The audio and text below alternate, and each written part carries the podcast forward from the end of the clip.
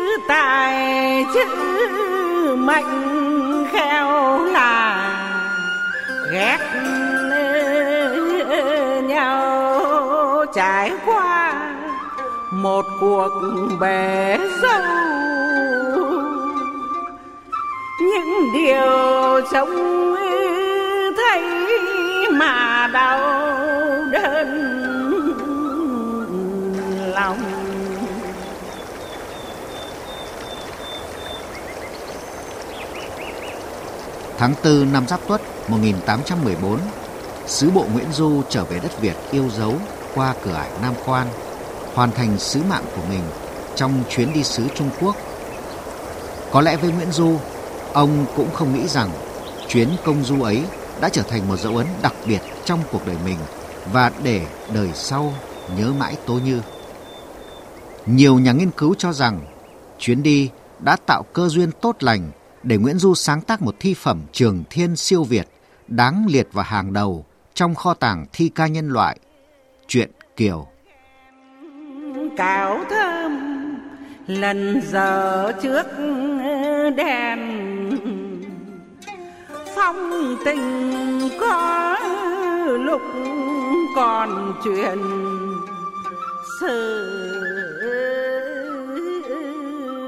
xanh hơn 200 năm sau, tháng 4 năm 2021, Ngâm Kiều toàn truyện, dự án tôn vinh lối ngâm độc đáo được sinh ra gắn liền với kiệt tác văn học Việt Nam truyện Kiều do nhà lý luận âm nhạc Nguyễn Quang Long khởi xướng ra mắt công chúng từ cái tác phẩm truyện kiều sinh ra một cái lối hát, nó nằm trong loại hình là hát ngâm, nhưng mà một cái lối hát riêng, đặc trưng ờ, và để phục vụ góp phần lan tỏa truyện kiều trong quá khứ, giúp truyện kiều lan tỏa vào đời sống, thì cái dự án này bên cạnh cái việc là toàn bộ được ngâm theo lối nhảy kiều như vậy, lần đầu tiên. Ngâm kiều toàn truyện, góp phần đưa lớp lớp người Việt hậu thế đến gần truyện kiều hơn, yêu và tự hào về truyện kiều, Nguyễn Du mãnh liệt hơn. Cuộc đời của Nguyễn Du có liên hệ mật thiết với đất Thăng Long là chốn nghìn năm văn vật, với quê hương nghệ tĩnh đôi bờ sông Lam là một vùng đặc biệt với ngôn ngữ thẳng thắn và khỏe mạnh của những người hát dặm và hát phường vải. Với quê mẹ ở Bắc Ninh là một vùng nổi tiếng về ngôn ngữ tế nhị và dịu dàng của người hát quan họ. Ngôn ngữ của truyện Kiều vì thế có thể đã kết tinh được tinh hoa của những miền quê xứ sở ấy những vần điệu dễ nhớ, dễ thuộc, kể về cuộc đời của nàng Kiều, kể về thân phận con người giữa thời cuộc được truyền khẩu, yêu mến khắp cả nước.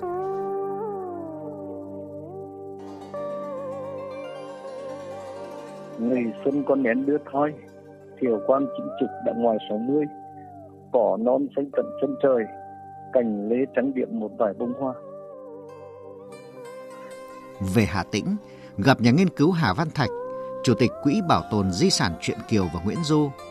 Những câu chuyện như là mối duyên của ông với truyện Kiều cứ thế được ông say xưa ngẫm ngợi. Thì thứ nhất ấy, là người ta thấy nó quá hay cái đã về mặt nghệ thuật. Về những câu thơ nó quá hay.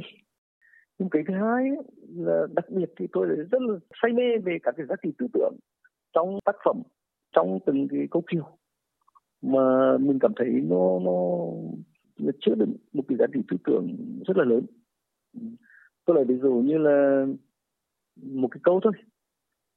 Sao cho trong ấm thì ngoài mê chẳng hạn.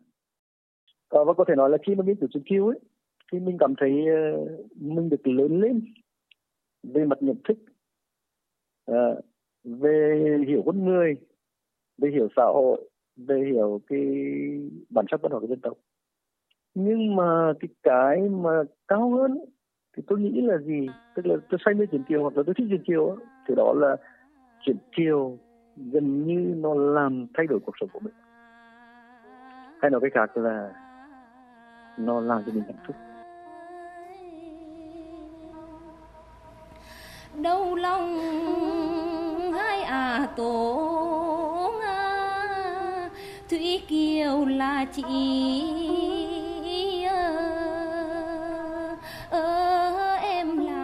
là có lẽ nhiều người dân Việt Nam ừ, từ từ tới nay thì đều biết và đều thích cái chị Kiều và tôi cũng như thế thôi tức là trước khi khi mà còn nhỏ thì bà tôi là không biết chữ nhưng bà đọc truyện Kiều thì từ thời, thời đấy là mình cũng rất là thích rồi. Giữa trưa tĩnh mịch, tiếng ru ngọt ngào của người mẹ trẻ đưa em bé chìm vào giấc ngủ sâu. Giấc ngủ của trẻ thơ ngon lành và thánh thiện, thấm đẫm những câu kiều. Những câu thơ hay đến thế, đẹp đến thế. Cứ vậy, tự nhiên như dòng suối mát lành, giúp trẻ hình thành những tiếng ê a đầu tiên. Ở huyện Nghi Xuân, tỉnh Hà Tĩnh, đã thành thói quen ai làm việc gì, từ ăn, ngủ, chơi, làm việc nhỏ đến việc lớn, đều có âm hưởng ngâm nga của những câu kiều trong đó. Mượn kiều để dạy bảo con cái, lấy kiều để tâm sự nỗi lòng mình, diễn trò kiều để giao lưu giải trí và bói kiều như một tín ngưỡng trong đời sống.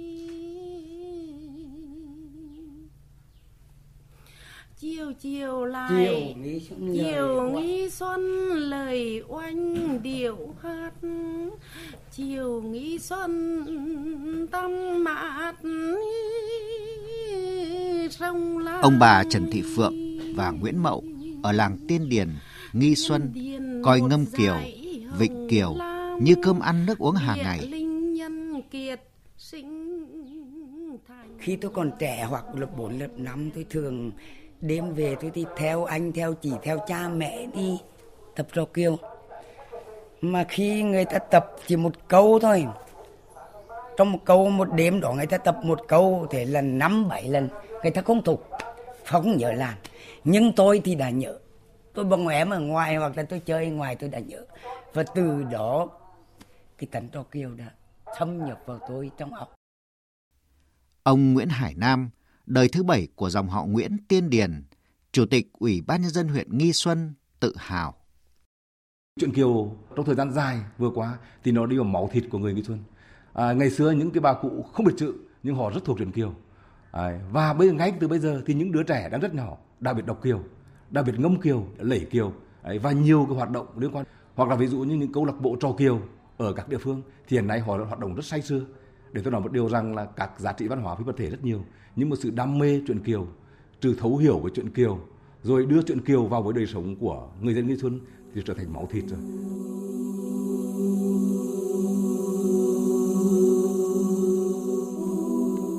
Chuyện Kiều từng được in thành sách bằng cả chữ nôm và sau đó là chữ quốc ngữ.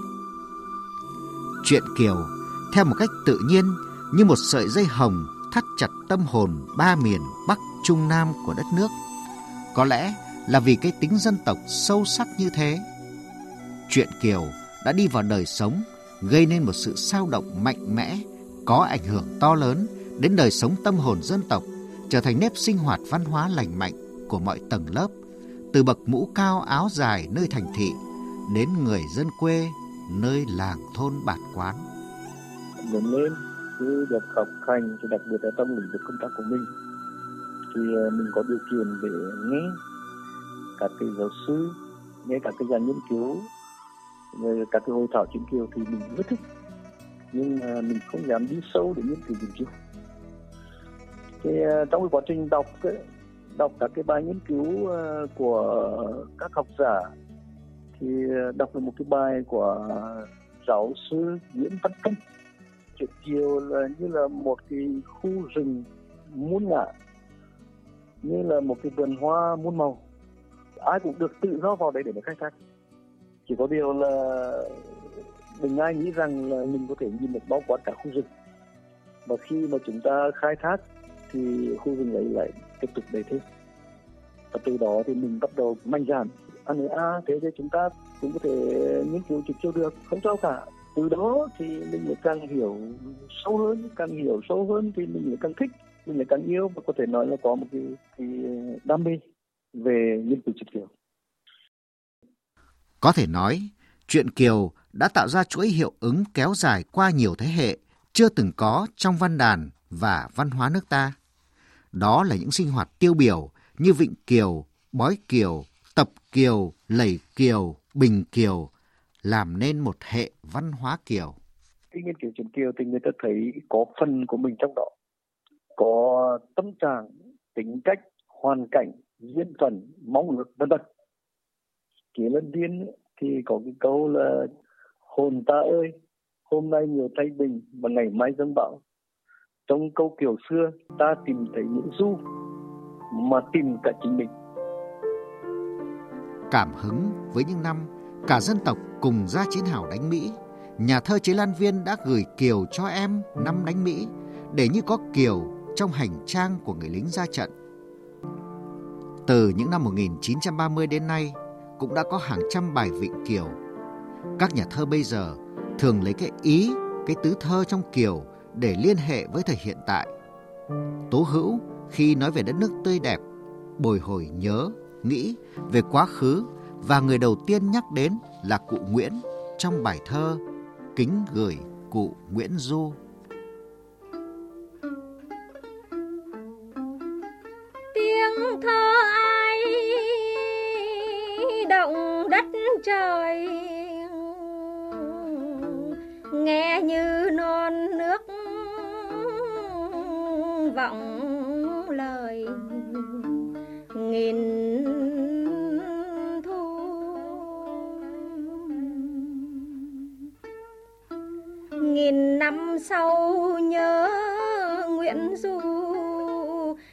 Thương như tiếng mẹ Du những ngày Theo ông Võ Hồng Hải, Ủy viên Quỹ Bảo tồn Giá trị truyện Kiều và Di sản Nguyễn Du, đã có thêm nhiều loại hình văn hóa dân gian cùng xoay quanh truyện Kiều, nhưng đặc biệt nhất chính là bói Kiều. Bói là cái gì? Câu chuyện ờ, về mặt tâm linh thôi nhưng mà lên bói kiều thì không phải chỉ gọi những cái người ta gọi là mê tín mà xa một tí gọi mê tín dị đoan. Rất nhiều người mà khi mà làm, quyết định làm những cái gì liên quan đến Nguyễn Du, liên quan đến Trung Kiều, người ta cũng đều bói kiều nhưng mà ngoài chuyện này ra thì kể cả trong cuộc sống có những cái sự kiện gì, thì cũng rất nhiều người thử một lần bói kiều và thường cho ra những cái kết quả mà sau đấy người ta ngậm, tức là 5 năm sau 10 năm sau 20 năm sau, người ta ngốc ra rồi có những cái là đương nhiên cái này nó cũng phổ quát nhưng mà ý nói đây là một cái loại hình văn hóa cũng rất độc đáo. Vì sao có hiện tượng bói kiều? Có thể có nhiều nguyên nhân nhưng trước hết là chuyện kiều đã tạo ra niềm tin hơn nữa như là một đức tin trong dân gian.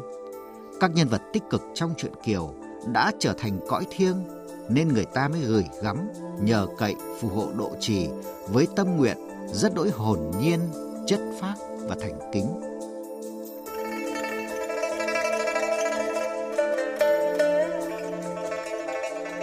Những nhân vật Thúy Kiều, Thúy Vân, Kim Trọng, Mã Giám Sinh, Tú Bà, Sở Khanh, Thúc Sinh, Hoạn Thư, Từ Hải, Hồ Tôn Hiến từ tên riêng đã trở thành tên gọi chung cho một hạng người đặc biệt trong xã hội kể từ khi xuất hiện chuyện Kiều cho đến nay.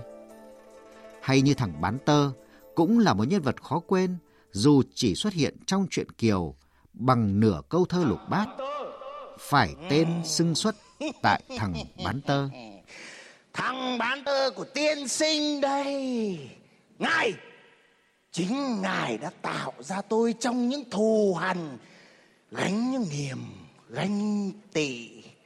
Ngài cho tôi cuộc sống nghèo hèn, khốn khó.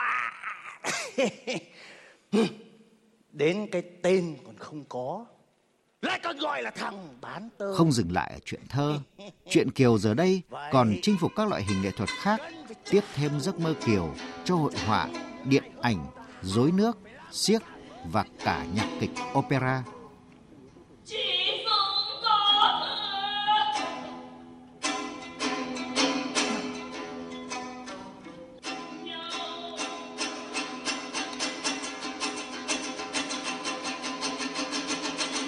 Mới đây nhất, những ngày cuối năm 2021, Nhà hát Cải Lương Việt Nam ra mắt vở cải lương Nguyễn Cầm Ca Kiều, một vở diễn ấn tượng mang đến cho khán giả nhiều cảm xúc về số phận chuyên chuyên của nàng Thúy Kiều.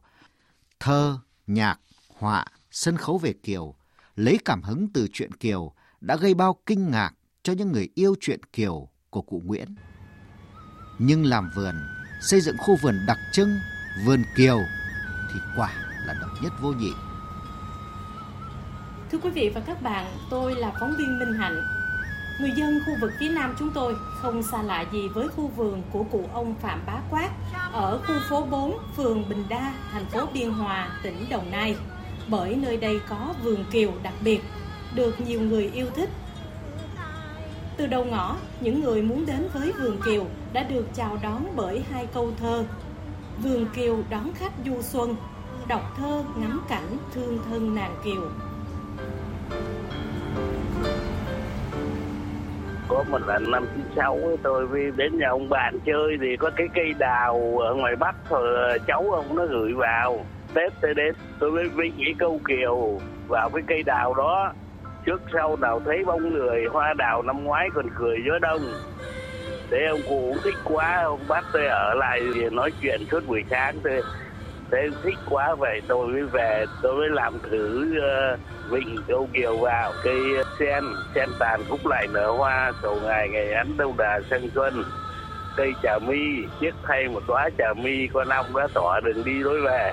Thế tôi uh, vịnh vào uh, 10 cây ở trong vườn. Uh, thấy uh, uh, các chị út đến thích quá cứ ờ, nói tôi là thôi ờ, ông ờ, cố gắng làm thêm đi để cho nó tại cái vườn cho nó đẹp cho nó hay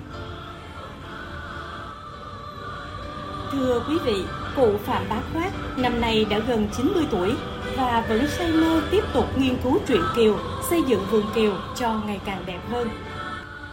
Từ cảnh Kiều gặp Kim Trọng lần đầu tiên đến sau này, nàng được báo ân báo oán và trở về với tình xưa tất cả như hòa quyện trong những vần thơ khúc kiều gắn lên từng nhánh cây từng lối rẽ vào khu vườn làm khách vãn cảnh có cảm tưởng như đang lạc vào thế giới của truyện kiều cách đây hơn 200 năm.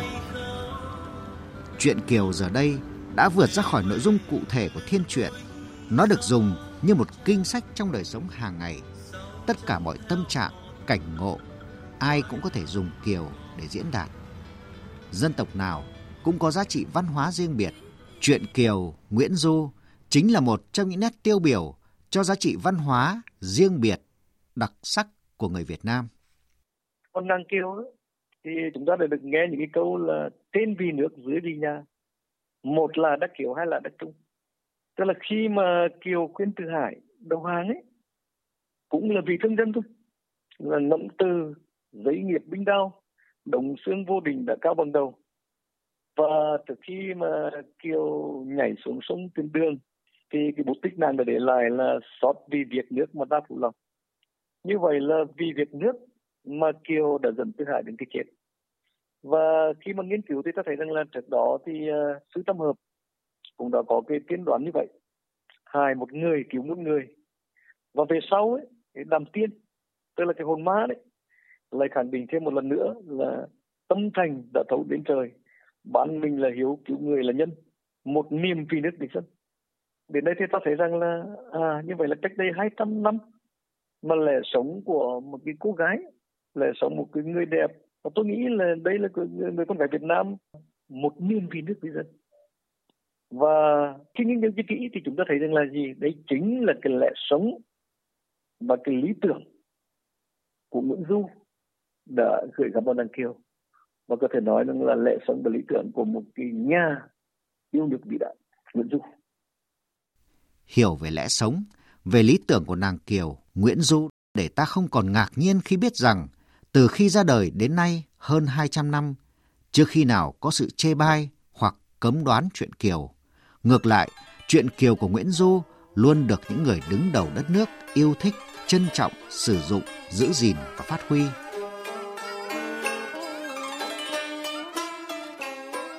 Những ông vua triều Nguyễn như Minh Mạng, Tự Đức mê chuyện Kiều đến nỗi đưa cả chuyện Kiều vào trong sinh hoạt cung đình và cho ghi chép để lại cho mai sau.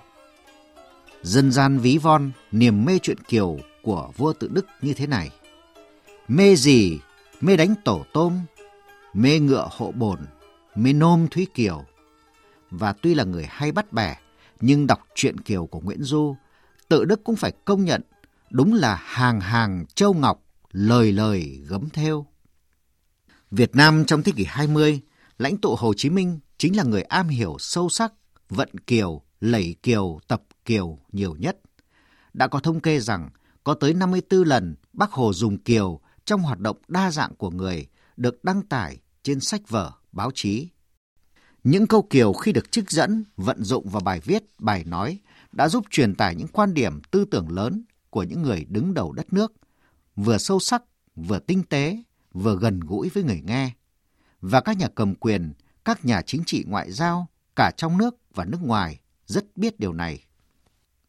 Vào tháng 7 năm 2015, khi tiếp Tổng bí thư Nguyễn Phú Trọng ở thủ đô Washington, Phó Tổng thống Mỹ khi đó là ông Joe Biden đã đọc hai câu kiểu. So, I'd like to uh, raise a glass uh, to the limitless future of our relationship and uh, the great Vietnamese poet Nguyen Du had written, Thank heaven we're here today to see the sun through the parting fog and cloud. Tôi xin phép được nâng cốc chúc mừng tương lai phát triển quan hệ đối tác toàn diện Mỹ-Việt Nam. Như uh, Nguyễn Du, nhà thơ vĩ đại của Việt Nam đã viết, Trời còn để có hôm nay, tan xương đầu ngõ, vén mây giữa trời. Nhà phê bình văn học Phạm Xuân Nguyên luận giải trong một bài diễn văn, nó trịnh trọng, nó quan phương, nó nghiêm túc, nghiêm trọng như thế, bỗng thấy dẫn ra một câu. Nó nó thay cho rất nhiều trang diễn văn, diễn từ nó càng nói rõ thêm một cái quy luật là mỗi kiệt tác văn học, văn hóa của dân tộc thì nó chứng cất, quy tụ lại giá trị của dân tộc đó. Và đó cũng là cánh cửa để cho người ngoài có thể mở ra đi vào một dân tộc. Nói rằng Chuyện Kiều là một tấm danh thiếp văn hóa để người Việt Nam chúng ta tự hào đi ra thế giới, hòa vào đại lộ văn hóa của nhân loại, quả không ngoa. Phó giáo sư tiến sĩ Nguyễn Thế Kỷ, Chủ tịch Hội đồng Lý luận phê bình văn học nghệ thuật Trung ương không tiếc lời. Những cái giá trị của truyền Kiều ấy làm cho các cái dân tộc xích lại với nhau, hiểu nhau hơn và tôn trọng nhau hơn. Tôi nhớ là cái nhà thơ Nga Vasily Popov ấy, người đã dịch truyện Kiều sang tiếng Nga ông còn nói là đọc xong truyện Kiều của Nguyễn Du ấy, tôi thấy đã trở thành một con người khác. Ông nói rằng là cái năng lượng tỏa ra từ truyện Kiều thật là vô tận. Nguyễn Du đã giúp chúng ta nối dài vòng tay với nhân loại, gắn kết thế giới bằng chữ tâm, chữ tình. Truyện Kiều giống như một viên ngọc nhiều màu, càng mài càng sáng, mà mỗi con người và mỗi dân tộc từ ra vào đó để thấy số phận của mình. Các cái dân tộc thì có những cái đặc điểm văn hóa lối sống khác nhau nhưng mà truyện kiều trong đó nó có những cái mặt kỳ những cái hằng số của nhân loại. Và cho đến hôm nay ấy, thì Nguyễn Du và truyện kiều cùng với dân tộc mình bước ra thế giới để mở ra một cái kỷ nguyên mới. Đó là cái kỷ nguyên của hòa bình hữu nghị hợp tác phát triển hội nhập với thế giới và sánh bước cùng nhân loại. Tháng 9 năm 2020 tại thủ đô Paris, Cộng hòa Pháp diễn ra cuộc triển lãm với chủ đề Kim Vân Kiều và các bản dịch nhân kỷ niệm 255 năm ngày sinh và 200 năm ngày mất của đại thi hảo Nguyễn Du. Tại đây, 73 bản dịch với hơn 100 đầu sách được trưng bày để những người quan tâm văn hóa Việt, những người yêu truyện Kiều và ngưỡng mộ đại thi hảo Nguyễn Du khám phá và tìm hiểu thêm. Kiệt tác truyện Kiều và đại thi hảo Nguyễn Du, biểu tượng hồn cốt của dân tộc Việt Nam đã được nhân loại đánh giá, tôn vinh. Như một dòng mạch nguồn chảy mãi, chuyên trở và bồi đắp không ngừng cho hồn cốt tinh hoa văn hóa dân tộc suốt hơn 200 năm qua. Kính thưa quý đoàn, thì di tích Đại Thi Hào Nguyễn Du à, được thành lập năm Thưa quý vị và các bạn, khi về thăm khu di tích quốc gia đặc biệt Nguyễn Du tại huyện Nghi Xuân, tỉnh Hà Tĩnh, như là một du khách mến mộ truyện Kiều và cụ Nguyễn, chúng tôi đã tình cờ gặp một người đàn ông trung tuổi, dáng dấp của một nho sinh. Ông có lẽ thấy chúng tôi tò mò với tất cả những hiện vật ở khu di tích nên đã chủ động bắt chuyện. Ông tên là Hồ Bách Khoa, trưởng ban quản lý khu di tích. Truyền kiều hơn nhau chỗ là nó đưa là cho nhân loại cho mọi thế hệ đau đầu tìm hiểu truyền kiều trên mọi phương diện không có điểm kết cái vĩ đại nhất của Nguyễn Du làm để cho hậu thể luôn luôn nghĩ luôn luôn tìm luôn luôn hiểu mà cuối cùng không hiểu hết không tìm hết tất cả là mọi thứ trên cái xã trên cuộc đời này hiện tại đều hướng tới một sự khẳng định. Truyền kiều của Nguyễn Du nó nó là một sự trường tồn yếu tố tinh thần trong truyền kiều yếu tố cụ thể các nhân vật trong truyền kiều nó ứng với thời đại ứng với các giai đoạn giai tầng lịch sử và nó trường tồn theo năm tháng. Thưa quý vị và các bạn, hàng năm tại khu di tích quốc gia đặc biệt Nguyễn Du thường tổ chức nhiều hoạt động văn hóa như kỷ niệm năm sinh, năm mất của Đại Thi Hào, tổ chức các cuộc bình thơ, bình kiều, diễn kiều, tọa đàm văn chương trao đổi về điển tích truyện kiều, sinh hoạt câu lạc bộ thơ và ngày thơ Việt Nam. Các hoạt động như thế là cách người nay thể hiện tình cảm và sự tôn vinh các giá trị văn hóa mà Đại Thi Hào Nguyễn Du để lại cho quê hương, dân tộc và văn hóa thế giới.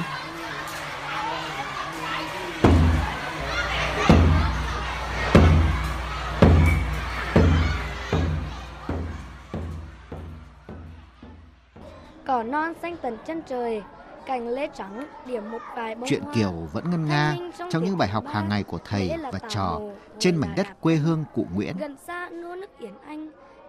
Mạch nguồn Nguyễn Du và chuyện Kiều vẫn còn chảy mãi trong dòng sông văn hóa của dân tộc không bao giờ vơi cạn. Và hơn thế, với học giả Phạm Quỳnh, tên chữ là Thượng Chi, như một đức tin, chuyện Kiều còn, tiếng ta còn, tiếng ta còn, nước ta còn. Cái câu nói truyền Kiều còn, tiến ta còn, tiến ta còn, nước ta còn, nó xuất phát từ trong bài diễn văn, bài diễn thuyết của học giả Phạm Quỳnh tại ừ, lễ dỗ của Nguyễn Du vào ngày 10 tháng 8 âm lịch nhằm ngày 8 tháng 9 năm 1924. Thì trong bài đó ông ca ngợi Nguyễn Du đã dùng chữ cái uh, quốc âm tức là cái chữ nôm tiếng nói của dân tộc mà tạo nên ra một cái khúc nam ông tuyệt sướng mỗi chữ, mỗi câu đều lóng lánh, đều lung linh, cái vẻ đẹp. Và nó diễn tả được hết mọi tâm tư, tình cảm, suy nghĩ, tư tưởng của người Việt Nam. Và từ đó ông khái quát lên, nếu như cái truyền kiều này nó làm đẹp tiếng Việt như thế, nó dùng tiếng Việt trở nên lung linh, đẹp đẽ như vậy, tiếng Việt sẽ còn nhờ truyền kiều, qua truyền kiều. Và một dân tộc nếu còn giữ được tiếng nói thì dù có bị áp bức, có bị đô hộ thì dân tộc ấy cũng sẽ nhờ tiếng nói đó mà phục hưng trở lại được. Tuy còn có những tranh cãi khác nhau về dụng ý của câu nói, song suốt gần một thế kỷ qua, đa phần các học giả cũng như Phạm Quỳnh đều muốn tôn vinh công lao của thi hảo Nguyễn Du trong việc sáng tạo và nâng cái hay, cái đẹp của tiếng Việt lên tầm cao mới khi viết truyện Kiều, góp phần phổ biến, giữ gìn, bảo vệ tiếng ta. Thời gian càng lùi xa, chúng ta càng thấy phải chăng câu nói của Phạm Quỳnh còn muốn hàm ý giá trị và sức sống trường tồn của kiệt tác truyện Kiều đồng hành cùng các giá trị văn hóa Việt. Những nghiên cứu về sau này, có nhiều khám phá nghiên cứu mới về truyện Kiều của Mẹ Du. Nhiều khía cạnh được mở ra thêm, rồi những nghiên cứu trước đây được đào sâu hơn và càng nghiên cứu xem thì càng chỉ ra được cái đóng góp tuyệt vời của Nguyễn Du. Và như thế tự nhiên người ta thấy câu của Phạm Quỳnh là rất đúng. Không những rất đúng mà nó khỏi cả cố động nhất, gọn nhất. Cho nên không phải ngẫu nhiên mà câu đó trở thành những câu cửa miệng như một câu danh ngôn mà nói đến truyện kiều thì chỉ cần một câu ấy hình như là đủ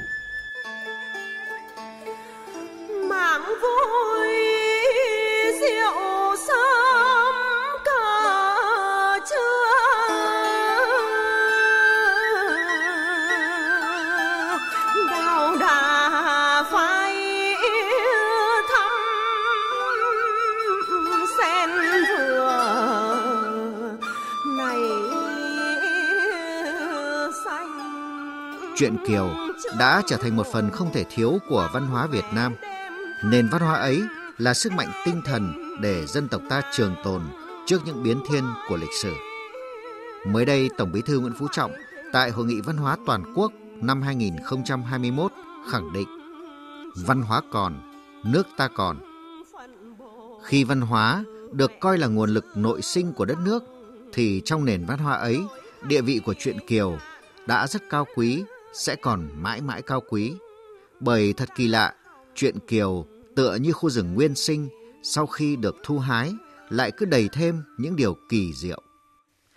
Văn hóa của dân tộc Việt Nam đã được kết tinh qua chuyện Kiều. Người Việt ta giữ được chuyện Kiều, giữ được những giá trị trường tồn trong chuyện Kiều, thì chúng ta giữ được hồn cốt của dân tộc, giữ được bản sắc văn hóa của dân tộc. Dân tộc ta không dễ dàng bị hòa tan với bên ngoài. Nhờ Internet và các nền tảng công nghệ số, ngâm Kiều toàn truyện giờ đây tiếp tục đưa những điều kỳ diệu của truyện Kiều, Nguyễn Du đi khắp bốn phương toàn thế giới. Rất nhiều người trong chúng ta nhìn thấy mình, tìm thấy mình trong truyện Kiều.